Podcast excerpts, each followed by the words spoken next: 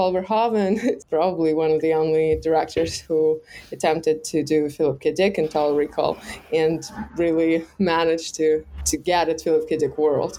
That's my deep conviction. So, and can we can you generalize from that to like like Verhoeven in general? Because I'm really having I have to say I'm struggling with Verhoeven, and I think you can help me because you really are a serious Verhoeven devotee. A real fan, so I'm but not. that's good. That's good. Um, because I feel stuck. I like. Well, I. I mean, I, am where I always am. I, I. I love RoboCop and can revisit mm-hmm. it. I admire Starship Troopers, but I'm even. I always want to see his new his a film of his, but I. I I kind of don't want to revisit. I mean, something is stopping me. Something is stopping. Even as I read and I watch, and I mm-hmm. something's blocking me. And I should love him. You know, just in in the certain characteristics he has, they're exactly the things I love. I love I love that he does wants to make inventive use of genre. I love that he's got a darkly satirical view of the United States, ever darker, which is right. You know, there's so many qualities. He's funny.